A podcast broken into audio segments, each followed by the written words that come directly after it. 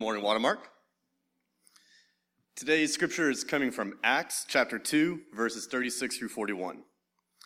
Therefore, let all Israel be assured of this God has made this Jesus, whom you crucified, both Lord and Messiah. When the people heard this, they were cut to the heart and said to Peter and the other apostles, Brothers, what shall we do? Peter replied, Repent and be baptized, every one of you, in the name of Jesus Christ, for the forgiveness of your sins, and you will receive the gift of the Holy Spirit. The promise is for you and your children, and for all who are far off, for all whom the Lord our God will call. With many other words, he warned them, and he pleaded with them Save yourselves from this corrupt generation. Those who accepted his message were baptized, and about 3,000 were added to their number that day. All right, thank you. Hey, perfect. Okay, hey, you did a great job. You did a great job. Okay, so I was driving up to Georgia, and it's story time. I was driving up to Georgia, and uh, I was going under one of those signs that they write stuff on, like click it or ticket and stuff like that. Um, and it said Amber Alert, um, green Kia Soul Georgia plates. I didn't get the number. And I look to my left and I make eye contact with a lady driving a green Kia Soul. and we had this conversation with our eyes. And it started with me like going, and then she looked at me like, like you, you don't think that's me. She's like, and I was like, like, and I furrowed my brow, like, that was about you, wasn't it? And then she looked at me like, oh, and started waving her hands, like, no, I'm not a pedophile. Did not kidnap any children. And I followed her for a while. And the plates weren't the same. So, that has literally nothing to do with any of this. Just had to talk about the story. Anyways, um, let's pray, shall we? On that note, let's pray. Let's pray. Father, thank you for everything that you were doing for us. Thank you for um, the way you're guiding us and fashioning us in your image. I pray that um, you would give us a new view from a different perspective today, uh, that we would see some things we need to see, that you would release some of our fears and allow us to live in peace um, with each other and with you in this world that is absolutely not at peace. Let us be uh, your representatives here. When people look at us, may they see you. And let that start right now with us opening up the scriptures and hearing about Jesus. In your name. Amen. So last week, we had an ambassador of Peter from the first century. Her name was Lauren Dostal. She came and she sort of performed the, the, the sermon of Peter for us. Maybe you listened on the podcast. I know most of you weren't here because it's Veterans Day and everyone's like, screw church, I'm out. Um, but for the 12 of you that were here, we experienced something amazing. And um, so she basically performed the letter, uh, the, the, sermon of Peter in Acts chapter 2, as it would have been heard in the first century, um, and as it was meant to be read communally. The Bible is a communal book. Um, and we covered the first part of that letter, which had to deal with um, Peter quoting the book of Joel. Um, and the book of Joel passage was all about the sort of this reminder that God has always been patient with them. Even though they've been terrible citizens of the kingdom, uh, they've been unfaithful and greedy and deceptive, and they've been led away by power and seduced by wealth. And God was faithful anyways and restored them. And we talked about what it means to pray for the restoration of our enemies. Um, and so after the book of Joel that he quotes, the passage of Joel, there are, there are, um, there's a, a, specific passage of, of Psalms um, from King David that he quotes as well. And today we're going to look at that, um, possibly two of them, depending on how time goes, but definitely the first one. Um, and it, uh, it starts off sort of before he quotes King David. Uh, he, he has a word to the people. Uh, Peter's Jewish. Everyone in the room is Jewish. 120 people, followers of Jesus, gathered, received the Spirit. The wind is blowing and crazy stuff's happening. They're speaking in tongues. And Jews from all over the world are gathering together in this one place in Jerusalem. And they all stop and they lean in to see what is happening in this bizarre space with these followers of Jesus, where these, these interesting things are happening. And Peter stands up to deliver a message to them. And one of the things, things he says is this He says, Fellow Israelites, listen to this. Jesus of Nazareth was a man accredited by God to you by miracles and wonders and signs, which God did among you through him, as you yourselves know. This man was handed over to you by God's deliberate plan and foreknowledge, and you, with, the help of wicked men, put him to death by nailing him to a cross. Okay, so Peter leans in, gathers the people around, and says, Hey, why don't we get really honest? Why don't we have some truth telling here? Um, we did it again. A prophet came to us and spoke the words of God, and so we killed him. This is what we've always done. Um, this is what all people do. This is this is not just an Israelite thing, although it, this is what they did. Every time God would send a prophet to them and say, "You're worshiping idols. Um, you are you're you're not being a blessing to the people around you. You're warring with them. Uh, you're not taking care of the immigrants. Um, you're importing weapons of war from Egypt. You're becoming everything that you were never supposed to be. Uh, you're performing sacrifices that mean nothing because your heart isn't really towards God. You're just doing this religion thing. And so the prophets would come, and nobody likes to hear the truth. Nobody likes to be confronted. And so they would kill the prophets every single time. Sometimes the king would kill the prophet, sometimes the people would rise up and kill the prophets. But the prophet can never be allowed to stand because the prophet is telling the truth. Um, this is not just a thing that Israel struggled with. This is what everybody struggles with. This is sort of a ubiquitous thing. There's a reason that prophets are killed. Um, there is a reason that when somebody leans in and they speak to you and they say, Hey, I, I, can we talk? This thing that you're doing is leading you down a path to destruction, towards terrible things in your life. And it's bad. It's a, it's a really terrible choice. Usually, the way we respond when the prophet speaks to us, usually the way we respond is, We'll look at all this stuff in your life. You're one to talk, right? Um, and we try to silence the prophet by pointing out flaws in the life of the prophet and we assume if, if the flaws in the life of the person are there, then we can't trust what the person says because the words must not be true. Um, and so we're really good, and we do this to everyone, anyone who, who generally tends to speak truth into our lives. Um, we don't want to listen to, and we'd, we'd rather silence. We kill the prophets. When someone speaks out about corruption in a business or government, we silence them, right? That's why we even have to have, like, we create these, like, new whistleblower laws so that if someone who whistleblows, like, they can be in secret so they can keep their job and not be assassinated or whatever. Like, it's, it's because we kill our prophets, people who are telling the truth. They always end up having to run for their lives to other countries or whatever. Um, when someone unjustly is killed by law enforcement and people speak up, you did this wrong thing, instantly we start looking for, uh, yeah, uh, they p- possessed a little bit of drugs or they, they owned a firearm. And none of that may have anything to do with whether or not they were killed justly or unjustly.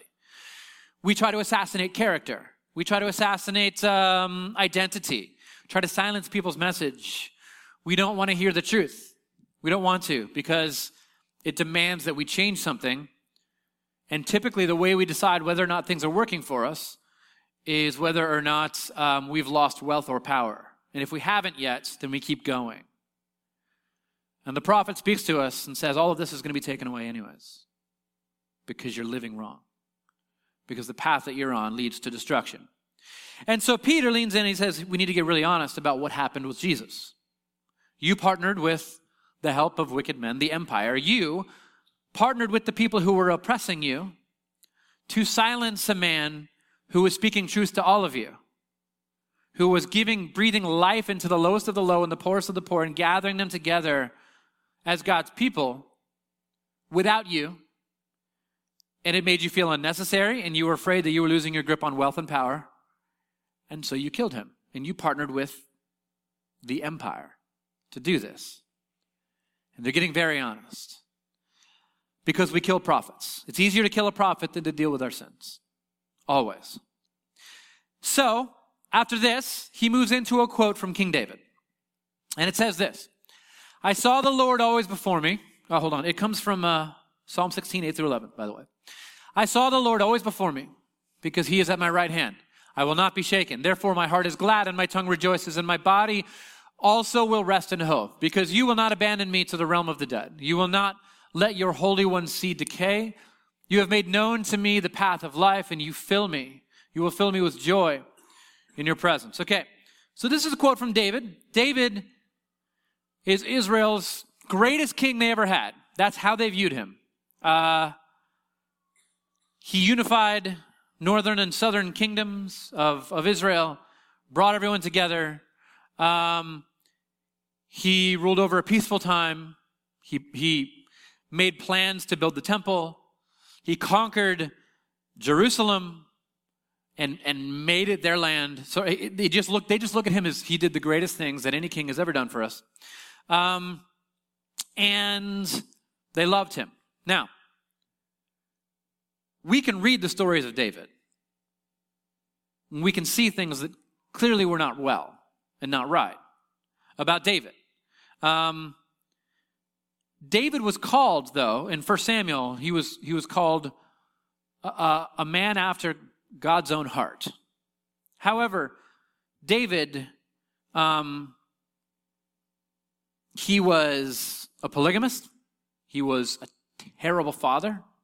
He, uh, he coveted another man's wife. He coerced her and used his power to have sex with her. We call that rape.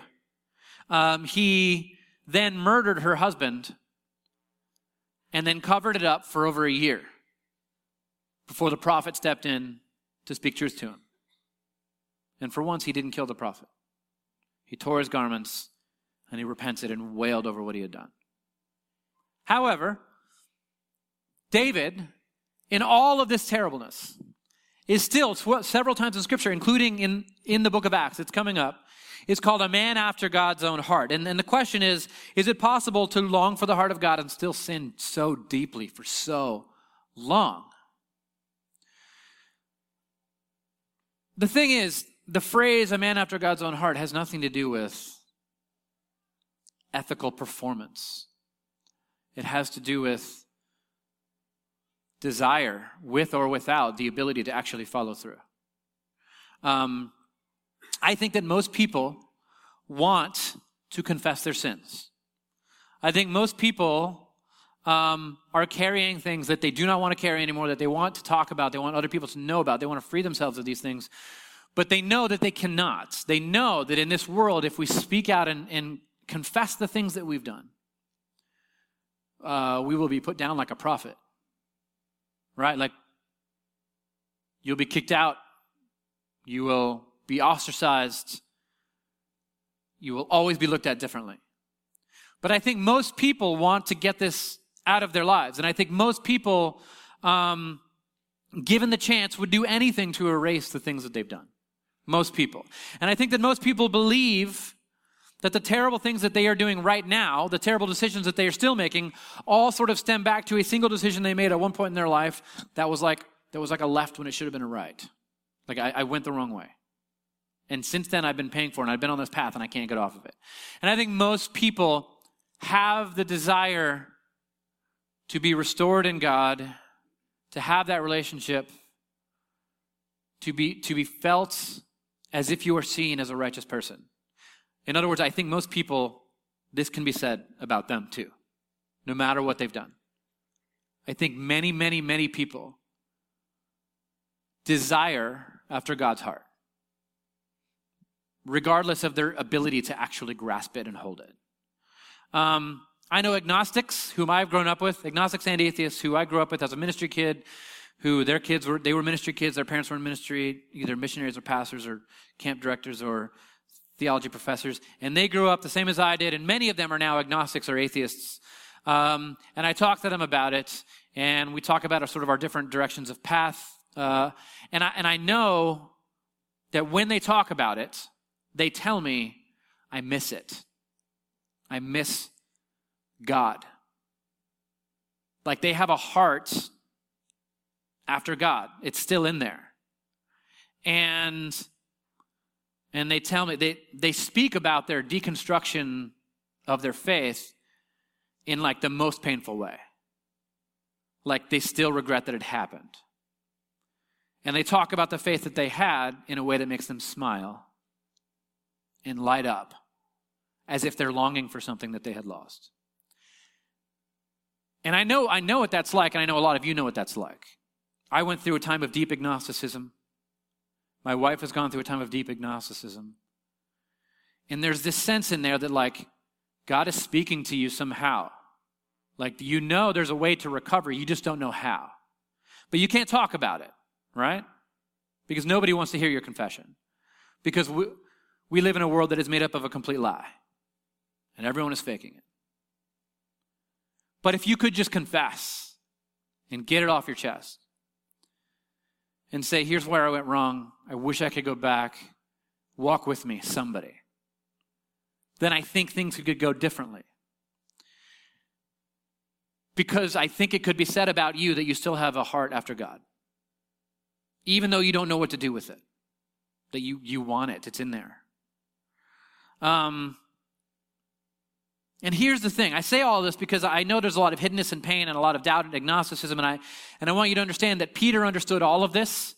Peter, the one who, who was following the one who taught responding to people with swords with absolute nonviolence and love. And that Peter, standing next to Jesus, pulls out a sword and swings at somebody and commits violence. And Jesus rebukes him and says, put your sword down. This is not, this is not what we're doing. And then Peter, the same Peter, the same night, denies even knowing Jesus three times to the point where in one of the texts it says, and, and when, when he had denied Jesus the third time, Jesus turned and looked at him. Like they made eye contact. The third time he says, I don't know Jesus. Um, he knows what this is like. He knows what it means to absolutely fail. Um, and he knows that God has not abandoned him in the same way that God has not abandoned King David despite his actions. And God has not abandoned the worst people that you can imagine right now. God has not abandoned them. That God is calling them and speaking to them and drawing them towards himself. This is what God does. And here's the thing people think about David today, and they speak about King David in like putrid terms, which is understandable because of the things that he did. They were terrible. And the way that they speak about David, it's as if it's a scar on God. And it is. I mean, Jesus bears a lot of our scars, things that we have done, the people of God have done, the ways that we have lived, the actual scarring of Jesus. And God bears a lot of scars from King David. Like we, we look at God and we, we see King David as your representative. What a mess. Or we look at all the people who have claimed to be representatives over the years, and what a mess. And yes, we are scarring Jesus with the way the church strives for power and neglects the poor, doesn't fight for justice, and is exclusive. We are scarring Jesus actively. But the scars on Jesus do not change who he is, it changes how he looks. But Jesus doesn't change. And Jesus does not disassociate from you.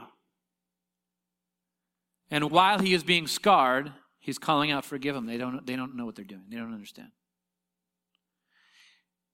And so, Peter speaking about this, says David died and was buried, and his tomb is here to this day. But he was a prophet and knew that God had promised him on oath that he would place one of his descendants on his throne. Seeing what was to come, he spoke to, he spoke uh, of the resurrection of the Messiah, that he was not abandoned to the realm of the dead, nor did his body see decay. God has raised this Jesus to life, and we are all witnesses of it. Exalted to the right hand of the Father, he has received from the Father the promised Holy Spirit and is poured out what you now see and hear. So he says, David was made a promise at the very beginning, and despite all the bad things that he did, the promise has always been that no matter what, God was going to bring salvation into the world through him, through his children. It's just a promise that he made. He obviously didn't deserve it. He didn't earn this. It was a sheer act of grace. Um, and no matter how bad King David scarred the image of God, God was faithful and kept his promise. And this is what Peter is arguing. Even after, even after David was dead and gone, God didn't turn back on his decision. He followed through. And he keeps using broken and scarred people who scar himself. And he associates with them and he brings them forward and he brings them to a place of restoration. This is what God does. Um, and the whole point of this is that, is that he is faithful through the whole thing. Now, Peter's explaining to them that yes, we did it again, and this prophet that came and spoke to you, you heard him speaking. We killed this prophet again. And this was the prophet that was supposed to be your king. This is what he was supposed to be. And he ends the sermon like this Therefore, let all Israel be assured of this God has made this Jesus, whom you crucified, both Lord and Messiah. Lord, in other words, like Yahweh, God. Or if there's Gentiles listening, it means your ruler and your king. And Messiah, the, the Messiah, the, the king that you have always been waiting for this whole time. This one that you killed, God raised him up and made him now your king. Now, there's things that happen when you speak this way to these ancient people because if they killed this king, kings have a lot of power and kings control militaries and kings have sovereignty. They can do whatever they want to the people under them. And they killed the king, but the king is back somehow. And now they're terrified because the king is back and he, and they're terrified like we killed him. What are we going to do? Right? So they respond very emotionally to this. And the people heard this. They were cut to the heart and they said to Peter and the other apostles, brothers, what shall we do? What do we do? We killed the king. What do we do? And they're terrified because for so long they have been the same people. And they refuse to listen to the message of God. And it's come to this, where they even killed the presence of God, their Messiah that they had been long waiting for because the Messiah told the truth. What do we do?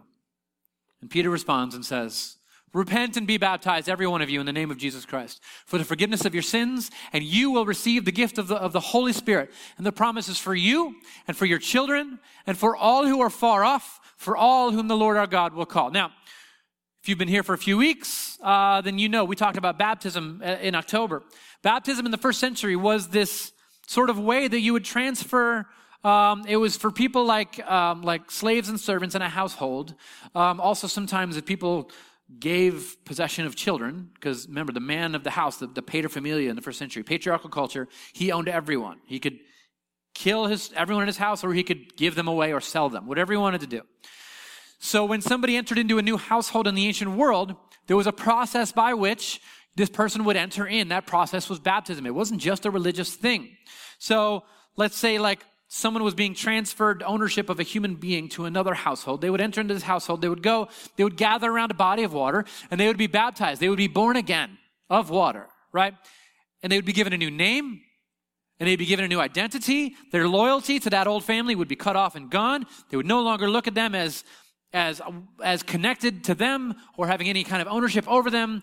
They were now a part of a new family. This was now their identity. This is who they were. This is how they saw themselves.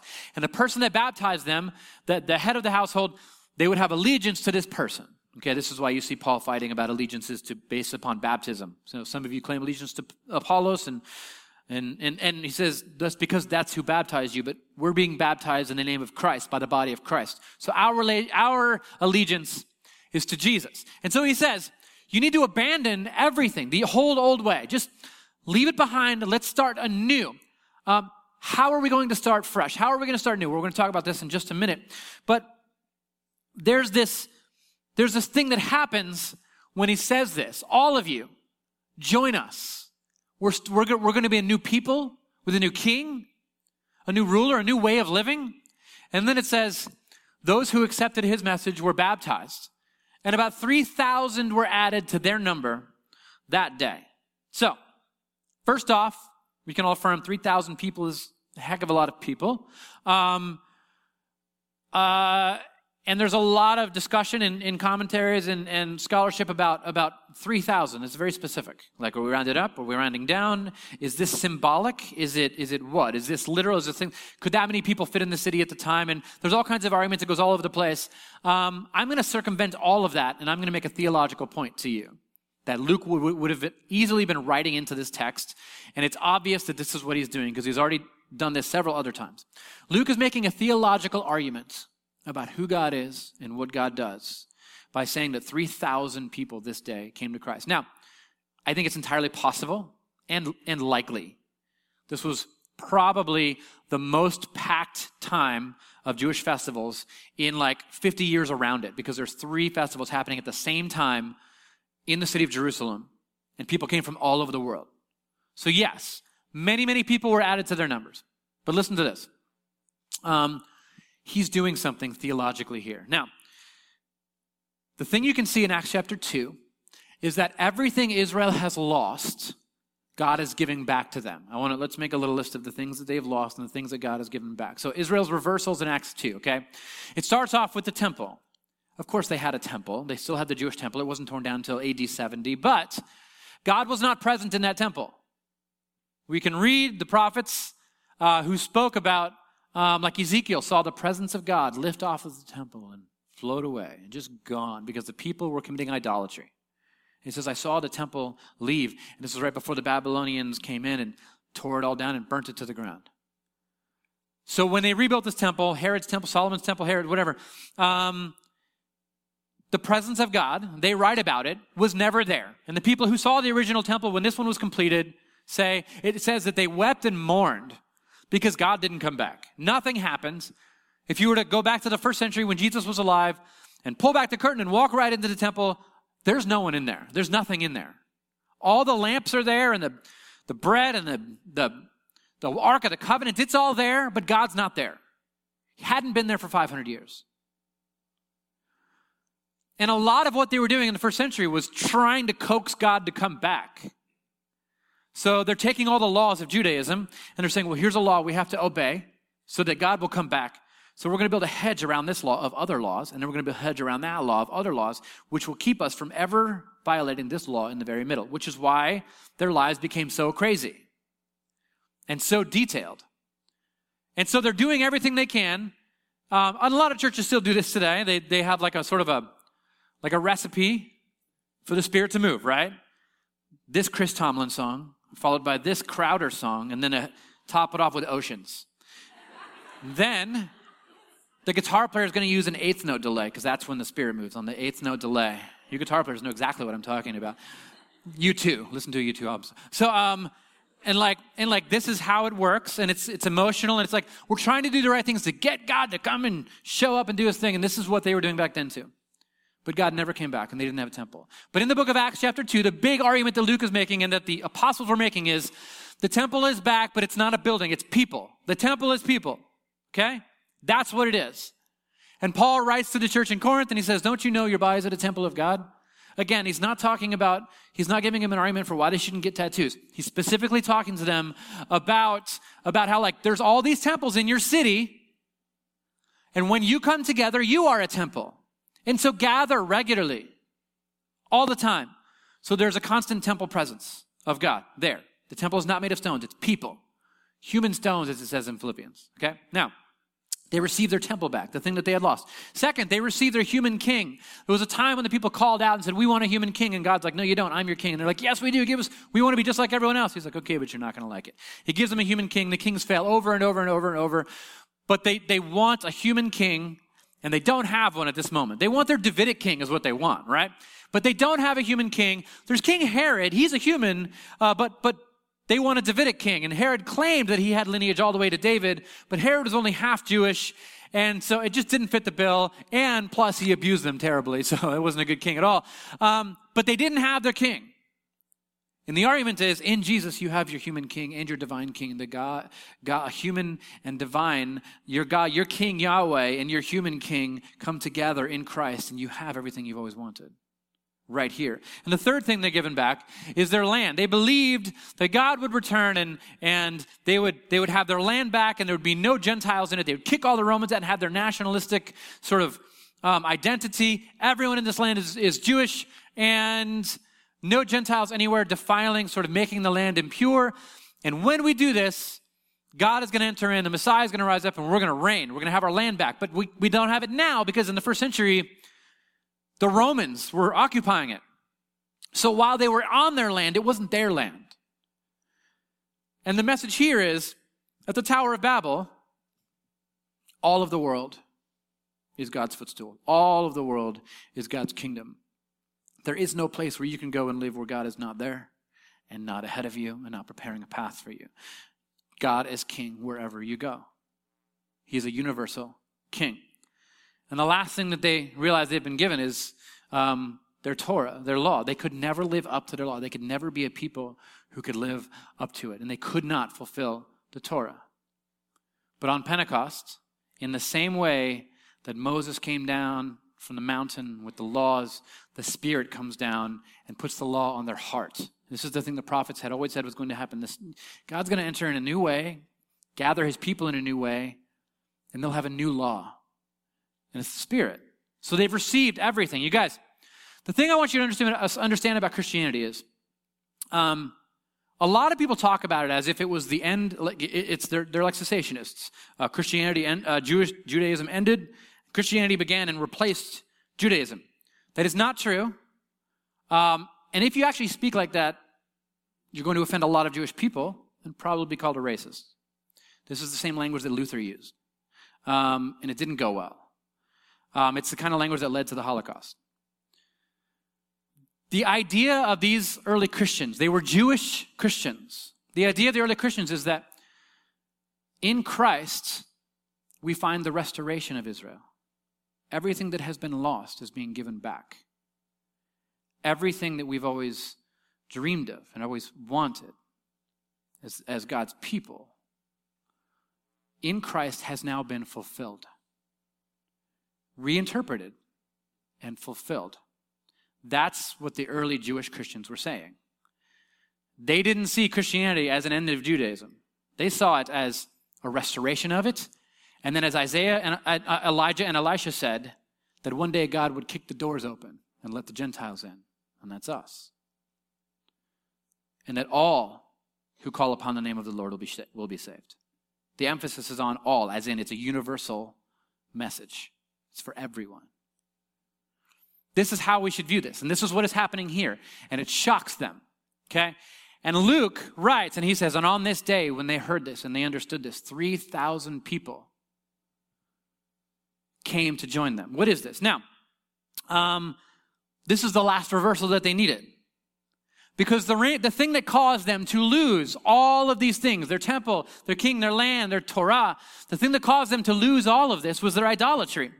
And the very first act of idolatry, again, it all stems back to a single moment when they made a bad decision and, and, and took a wrong turn. And from that point on, they couldn't get it back. And it centers upon the golden calf at Sinai. When, when Moses is coming down the mountain with the law of God to make them his people, and the tabernacle is going to be set up in the middle of the people. And what he finds is the people have made a statue out of gold, and they have made this statue of gold. At, it's an ancient symbol of wealth and fertility and, um, and providence and, and riches like in power they made this idol the center of their identity. And they thanked it for all the ways that, that, that it had set them free. And they thanked it for all the good things that had been done for them and to them. And from that point on the temple the tabernacle could never be in the middle of the people. It had to be somewhere else. And moses had to leave the people to go visit with god. Couldn't dwell in their midst. And they've always looked back at this moment as when everything went wrong. And it's not just that they committed idolatry, it's that if you keep reading the story in the book of Exodus, the priests, the Levites, they take up swords and they begin to slaughter the people. This was what Moses believed God wanted them to do. And they start slaughtering all their Jewish brothers and sisters. And 3,000 people died that day. And this is where we find the reference to what Luke is doing. The ancient audience would have read this text, and they would have seen all the references to Sinai and the law, Tower of Babel, all the stories that are in the Pentateuch.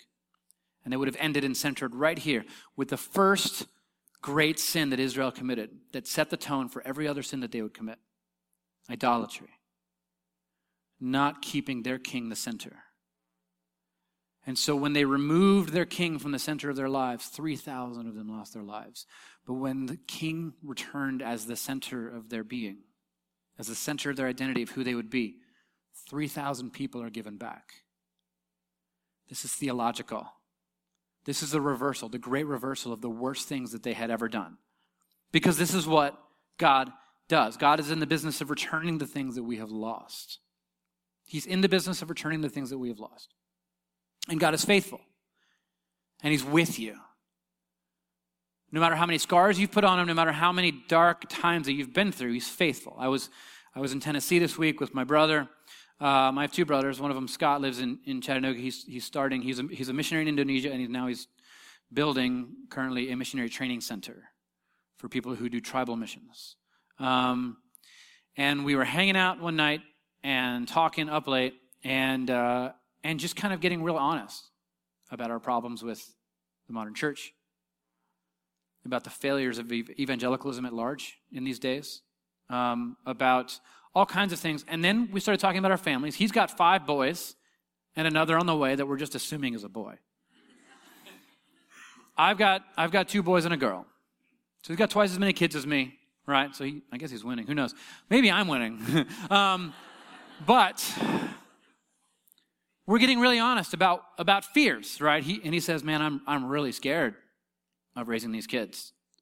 Because all the people that we knew growing up in ministry who took terrible turns and ended up in terrible places. And he's, he's like, I'm just, I don't know what to do.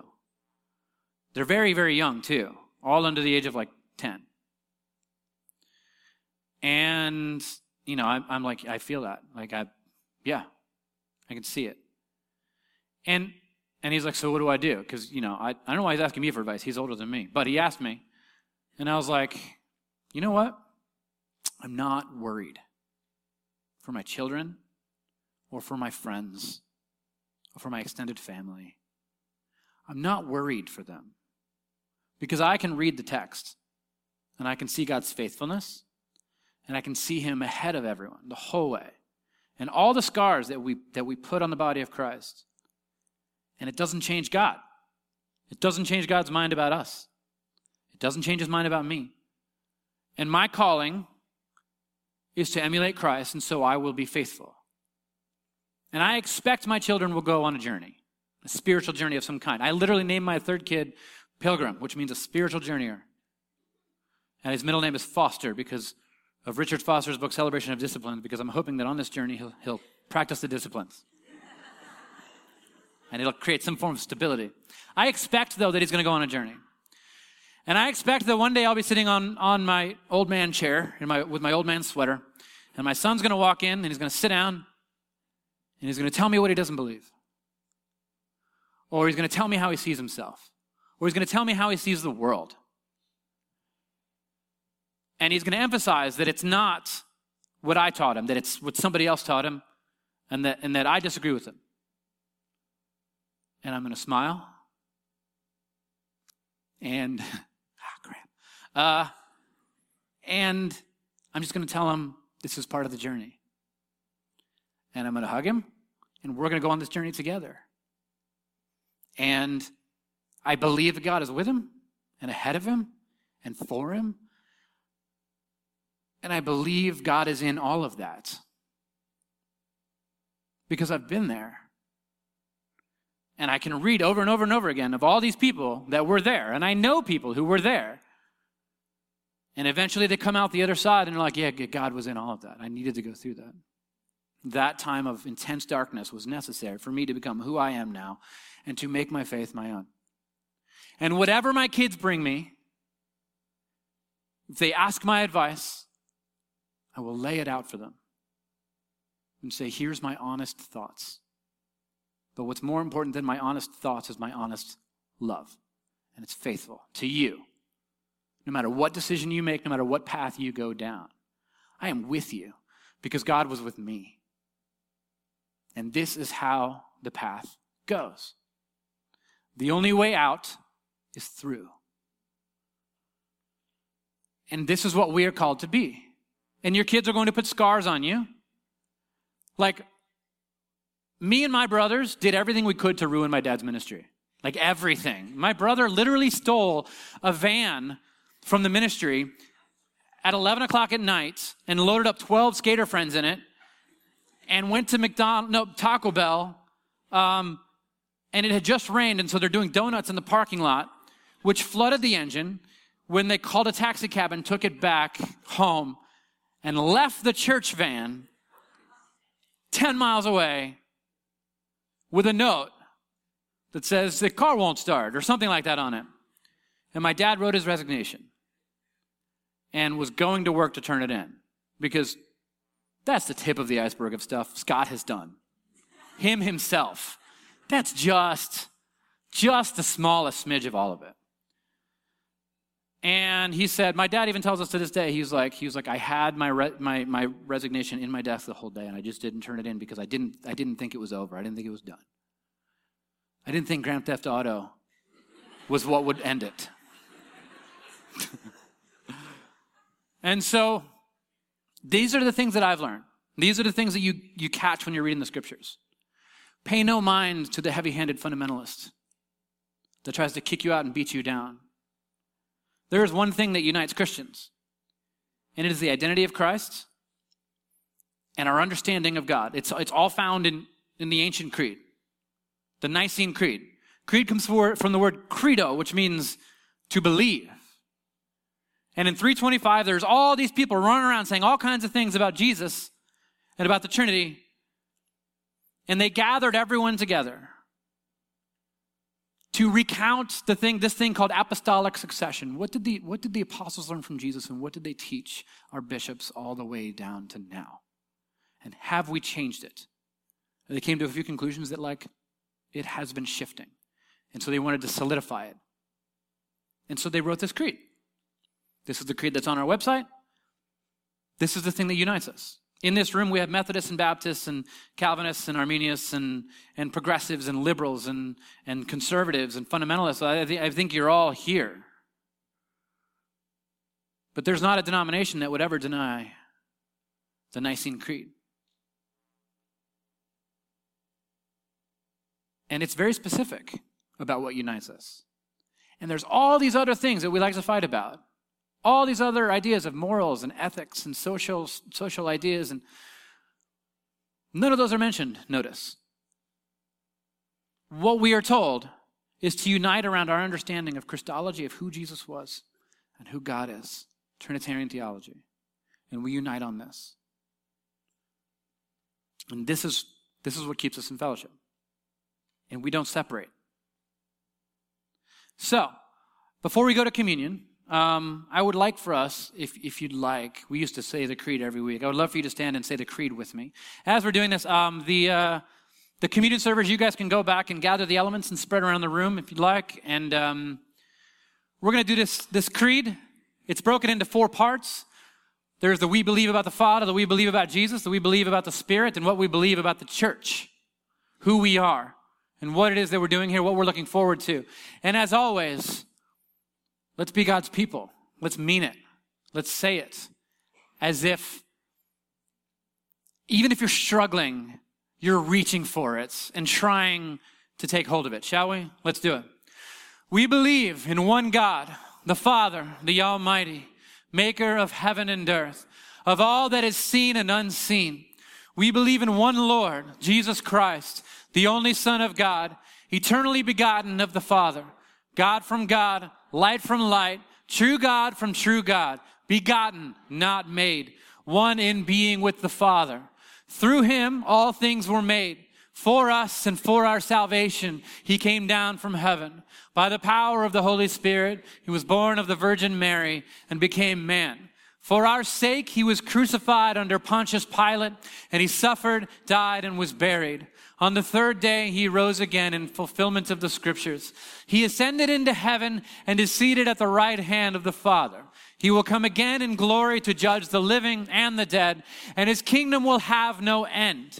We believe in the Holy Spirit, the Lord, the giver of life, who proceeds from the Father and the Son, with the Father and the Son, he is worshiped and glorified, who has spoken through the prophets.